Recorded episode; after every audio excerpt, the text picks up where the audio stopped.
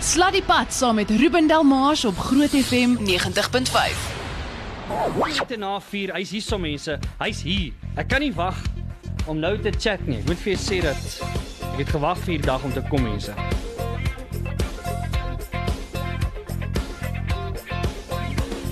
Die Macarena Mambo, das op die vloer. Die Macarena Mambo. En nou is ek lus om biscuit te skud. Dames en here, in die ateljee saam met Robbie Wessel. My rente, my rente crowd Robbie.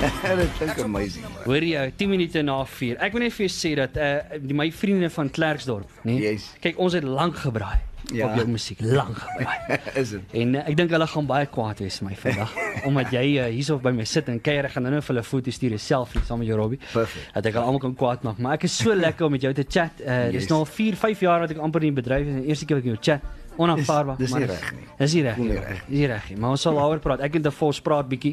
Ons sal die ding uitsort. reg. Sal vir jou kry. Ons sal vir jou 'n poetsbak, eh.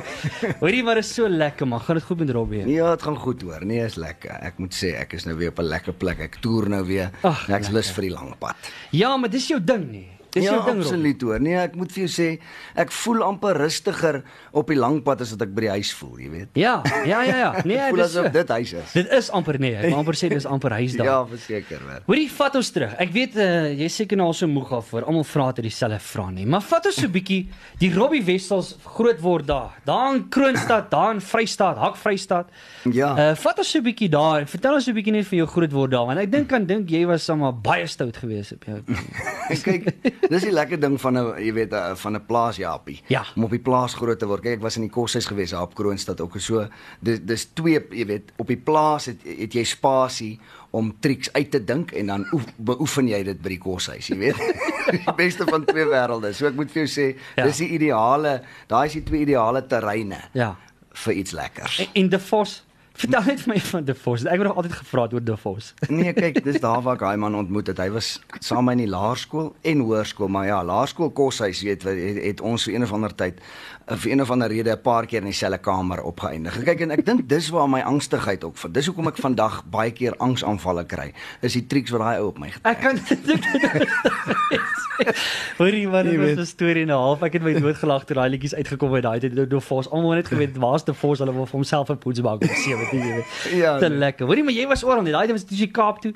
Ja. En uh, toe jy daar jou skool klaar gemaak het, toe jy hier by TUT kom so. Ja, ek het standaard 9 in matriek gedoen daar in die Kaap in die strand in strand hoor gewees jy weet toe ek uh, toe ek so 'n bietjie begin surf so vir twee- twee jaar gesurf O, wat regtig, hè? weet maar maar my Kroonstad vriende het later vir my gesê ek's 'n wannabe surfer Jy weet so daar ja, daar het ek actually um een keer op in, aan so hy Stedford gaan deelneem. Ja. En toe en Pedro Creer was toevallig die wow. die beoordelaar en hy sê toe vir my ek moet gaan drama swat in Pretoria en dis toe dis toe ek nou Pretoria toe. Toe se sulke tyd. Toe slaat jy die kom- pad al die pad Pretoria toe. Yes, yes, yes. Ja, en en ek meen toe het wer- werk dit vir jou. Ek meen films, uh, dis sepies, dis musiek, alles het net vir jou uitgewerk en dis waar jy jouself uitleef. nie. Nee, absoluut hoor. Ek dink dit was ek dink ek was dit was 'n voorreg. Ek dink ek was op 'n goeie tyd by die Technikon. Ek was daar ja. net so voor hy TUT geword. Ah, ek hoor jou. Jy weet en toe so aan die einde van ons derde jaar het Willie Estreisen hulle vir ons kom kyk. Yes. Uh, vir ons goedjies en dis toe nou ek die ro- rol van Puna van Gautengeling Ja. gekry het, jy weet so. En daai movie het geloop. Ja, hy het lekker gegaan hoor. Ja, So, dit was 'n lekker tyd. Ja, nee. Uh ek ons luister ek en Megan ons ry ons uh, ons gaan klaar op toe die naweek en ons luister toe na woestyn en uh, ons lag toe nou so want daar was 'n liedjie wat gesê het uh, dit gaan oor visvang en dit was 'n pap wat 'n pap of familiepap Uh, iets papgooier vlei. daai storie en ek en, en, en Megan het gesê vir my hoorie maar waar kom Robbie Wessels aan al sy woorde want Ja. ek meen is dit uh, sit jy is dit kom om die braaivleisvure Hy kom ek dink dis waar dit begin, jy weet. Ek dink dit begin by socials waar ek stories hoor. Ja. Jy weet, ek dink dit dit gaan saam met die travel. Jy, jy tel maar goed op as jy travel, Ja. jy weet en en ek dink dan gaan sit ek nou maar daar daar waar ek bly. Dis nou nogal rustig daar waar ek bly en dan sit ek net en dan is dit asof kyk dit vat lank baie keer maar dan sit ek nou maar net al hierdie woorde bymekaar Ja. en vertel stories. begin by liriek en dan musiek Weet dit verskil, jy weet baie keer soos hierdie song wat ek nou geskryf het, die sluise, jy weet Ja. hy het hy het eers met 'n deentjie begin en toe het ek woorde by dit gesit. En ander kere, meeste van die tyd sit ek en ek skryf woorde. So ek kom eers met die woorde en dan sal ek bietjie dig en rym en dan vat ek die gitaar en ek werk melodie jam. uit. Lekker. Ja. Hoor jy het jou gitaar saamgebring. By the way, wat se gitaar is daai? Dis 'n Cole Clark. Ja, dit is 'n baie mooi klank nie. Mooi gitaar ook. Ja, baie mooi. Ag Robbie, wie nie vir ons 'n song of twee net so 'n bietjie lewendig doen nie. Ons gaan eers gou breek vat en dan net na dit. Sê vir ons net 'n liedjie doen op die akoestiek man. Absoluut. Ek sal die vier Absoluut. organise. Ek weet nog nie waar nie. Ek sien nou iemand bel. Ek dink Rent a jy- fire. Op daai stoel, as jy 'n lekker vuur op daai stoel kan maak. Wat wat, se vier praat ons? Ons kyk net hier daar verder. Slat die pad saam met Ruben Delmas op Groot FM 90.5. Robbie hulle hulle raai die mense. ja, nee, hoor jy, ek sien hulle raai. Jy gaan nou nou deurkom. Ons gaan nou net hier na die nuus of trek, sal ons 'n liedjie vir jou speel ook. Uh, so maak seker jy bly geskakel daarvoor. Hoorie maar, ons praat nou so Robbie en uh, ek wil so 'n bietjie daarby kom. Ek meen ja. ons sit uh, toe ons nou terugry klaar sit ons nou woestyn op en ons luister so 'n bietjie daarna. En 'n uh, 'n lekker klank. Tipies Robbie Wessels klank. Daar's so 'n lekker paar stoutes weer daar, maar ons hoor ons hoor 'n uh, baie dieper kant van Robbie Wessels op die nuwe album. Weet ek dit reg? Ja. Wat wat is die tema van die album? Man, uh o uh, ja, weet dit dit is jy weet ek dink is so half is in baie aspekte dieselfde um, konsep, jy weet as my vorige albums. Ja. Maar die, die jy weet die diep songs is uh um, probeer ek maar altyd jy weet soos wat soos wat ek groei as kunstenaar en as mens dan jy weet dan dan glo ek en ek hoop die songs jy weet verdiep Ja. Want ek glo mos as 'n ou nou as 'n ou groei en ouer word dan moet 'n ou nog dieper raak. Ja nee, maar dis so. nee, Robbie, dis ek meen jy het by uh, Loftus vir Jesus toe jy daar opgetree het. Het jy baie jy, jy het jy het 'n aangrypende ding en baie mense het na die tyd toe ons uh, terugkom op die show daai maandag. Ja. Toe het baie mense gesê, "Wow, dit wat Robbie Wessels gedoen het was ongelooflik geweest." En ek meen uh, ja. en is, dit kom uit 'n baie dieper plek uit, nê. Ja, nee, Ja. weet ek, jy weet ek het ehm um, dink hier by 2010 rond toe ek mos nou die bedryf verlaat het, Ja. het ek 'n uh, ehm um, regtig, jy weet, gevoel ek het die Here gaan vind daar oor see, jy weet en en toe ek teruggekom het, het ek net weet ek net geweet maar maar die Here het my in die industrie geplaas vir 'n rede en en dat ek dat ek dit wat ek wil doen in die industrie, wat nou liedjies skryf of wat dit ook al is, gaan ek probeer doen om die Here te verheerlik. Jy Ja. weet en en ja, daai daar by Loftus vir Jesus is daai lied wat ek geskryf en dis nogal 'n lied. Ja. Jy weet, um, wat ek regtig gevoel het is 'n song wat wat ek wat wat ek gevoel het die Here het vir my gegee. Jy weet, die Ja. song se naam is My Arms is oop. en dis nogal die song op my album wat ek nogal voel die Ja. amper die, die boodskap is van die van die album. Min mense wat I'm no longer a slave of fear, I am a friend of God. Daai liedjie nê. Daar's min mense wat hom op Robbie Wessels styl kan doen. Nee, wat jy vat vir hom vas daar en ek dink is 'n diep hart storie ook. Ja, Luister ek yes. wil nog oor baie goeters praat. Robbie het nog sy gitaar hierso. Yes. Ek dink net hierna, kom ons vat gou vinnige breek. Ons gaan gou die nuus hooftrek doen hierna en dan speel ek daai top 100 liedjie. Daar's geweldig baie mense. Ek kan nie glo ek het al vandag weer verloor nie. Daar's 'n hele paar mense wat hom al- weer reg gekry het vandag, maar gaan net hierna gaan ons albei kom so bly geskakel daarvoor. Ja, nee, nou. Slat die pad saam met Ruben Delmas op Groot FM 90.5. Okay, luister hier, 25 minute voor 5. Ons moet daarby kom want uh, Robbie Wessels uit daar vir die saak. Daar's 'n goeie rede hoekom jy vandag met hom kuier het en uh, ek moet vir jou sê toe ek hierdie liedjie hoor die eerste keer, so slat ek Man hier onder my klein toontjie nê, het ek ook hoendervleis gekry. Ek het nie geweet 'n mens kan nou kry nie, maar toe uh, kry toe gebeur dit alweer. en uh die musiekvideo is uh, net so powerful. Ek hou van die manier hoe julle lekker saam gewerk het. Die splinter nuwe enkelsnit wat ons nou gaan speel vir die heel eerste keer hier by Groot FM 90.5, die sluise van die hemel. Hoekom die liedjie, Robbie?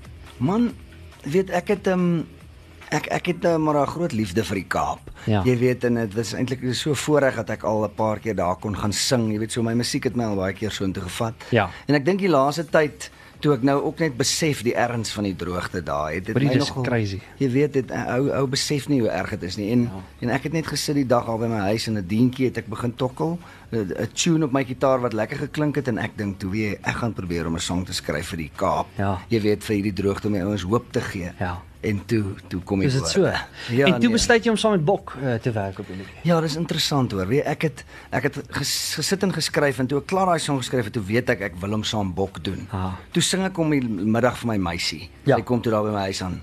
En ek eh, ek sing hom vir haar en uh, um, ek sê vir haar sy moet raai saam wie ek hierdie song wil doen. Nice. Toe ek hom klaar gesing het, toe sê sy vir my Bok van Blerk. En weet wat die interessante Oh, ding wat wow. sy vir my sê, sy sê vroeër die dag het sy sonder dat sy nog geweet het dat ek 'n song skryf, het sy gedink, "Wie ek moet weer 'n song saam Bok van Blerk." Ja, ja. So toe sien ek dit eintlik so half as bevestiging, jy weet. Hoorie maar. Dis die man. Wat was sy reaksie toe om sê wat die hart is van die liedjie? Wat was sy reaksie? Ek dink hy hy het seer seker hy soos wow. Jy hoorie nie, hy Hæ? dis amper asof dit ook so perfek uitgewerk het. Toe ek hom bel, toe kan ek sommer hoor Ja. hy's dadelik is dit asof dit resoneer met hom en hy wil ook. Ja. weet. En die musiekvideo, uh, ons gaan hom so oor 'n paar minute gaan ons hom sommer daar op die Facebook en op Twitter sit. Waar het julle opgeneem daar? Waar was dit? Nee, ons het daar by ou ou uh um Jake O. Jake Odendaal se studio het ons die vocals gedoen. Okay. En toe het ons sommer daar die, die om afgeneem die, die performance en Ja. toe toe toe het dit nou so mooi in 'n video van. Baie nice, uh, baie nice. Nou luister hier, so as hy vir die eerste keer Robbie Wessels en Bok van Blerk vir die droogte in die Kaap en uh, ons almal bid vir reën uh, om hard te val daar in die Kaap. Dis kardinaal belangrik en ons het dit bitter bitter nodig.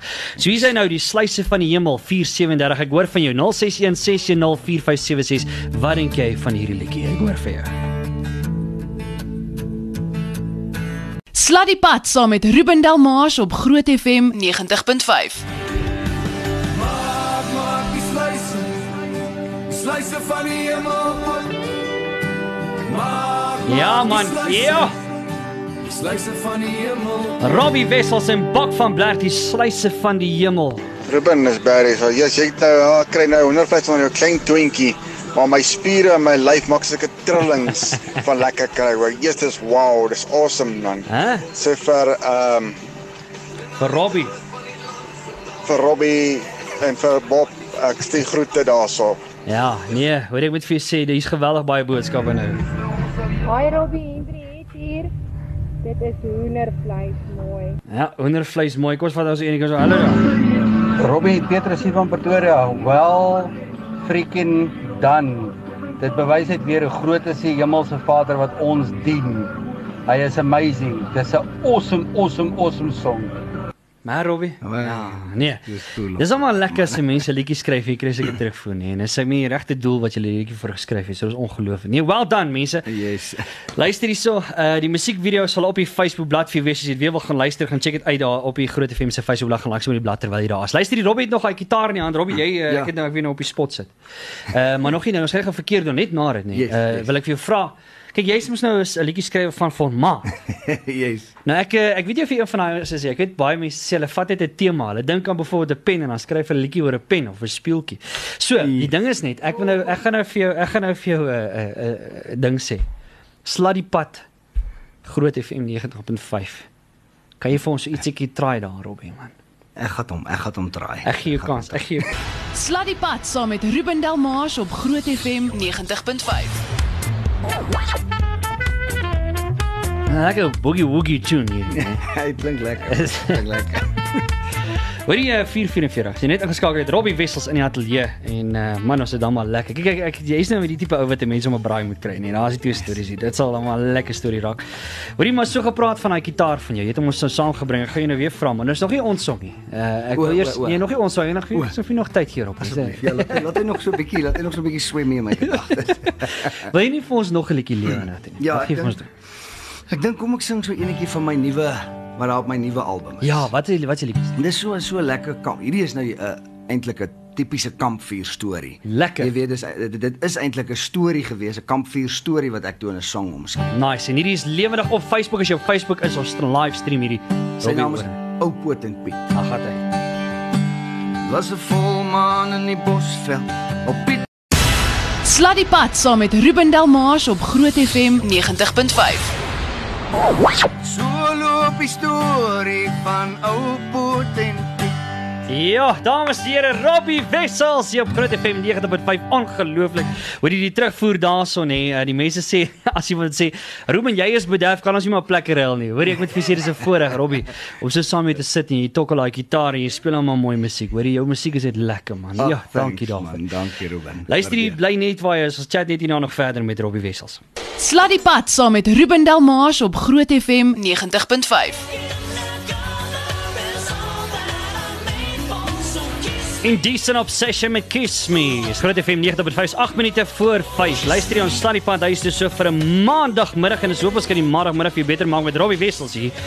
Hoe kan dit dan nou beter raak as Robbie Wessels hier met die gitaar sit? Hè? Hoe, hoe hoe kan jy nou beter as dit kry, hè? Baie mense wat terugvoer gee, weet. Nee Robbie, dit staan maar fantasties my ou maat. Daai song maak jy my sommer so 'n koue rilling hier in die ruggraat af. Kouerling hier graad al. Ek weet van ander goeders is ook 'n kouerling hier gaan. Ja, Robbie weet. Hi Ruben is weer al. Is almal lekker om die pad te slat met Robbie Wessels. Ja. Ja, dis 'n voorreg om hier by ons te hê. Hallo daar. Ag hoe hartseer is ek nou oor hierdie liedjie Ruben van ou Poot en Piet. Dis tog. Dis Lida. Ou ou Poot en Piet, hulle dit trek bietjie swaar. Uh, hallo daar. Ag hoe hartseer is ek nou oh, dis oor nou dieselfde hierdie boodskap. Kan jy glo? Dis 'n ou Poot wat nou daai knoppies gedruk het. Hallo Ruben en nou Robbie en Annelie. Weet jy, ek is nog altyd lief vir ou Robbie se musiek. Hy van altyd af. Weet jy maar ek hou van hierdie diep kant van hom. Ek is mal daaroor. Ek is koning trane in hierdie verskriklike verkeer. Dankie ou Robbie. Ons waardeer jou musiek en ons is mal oor jou. Jy is absoluut ons harte.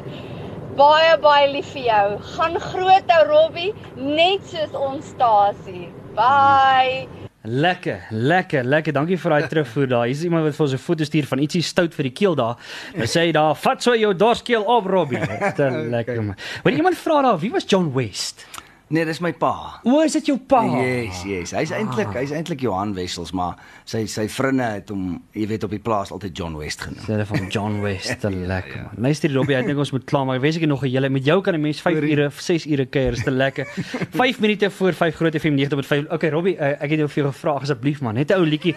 Slaat die pad Groot FM. Uh, wat kan jy vir ons doen nou? Robbie. Ek gaan hom nou net hier op die gitaar. Okay, ons gaan Kyk ons wat kom.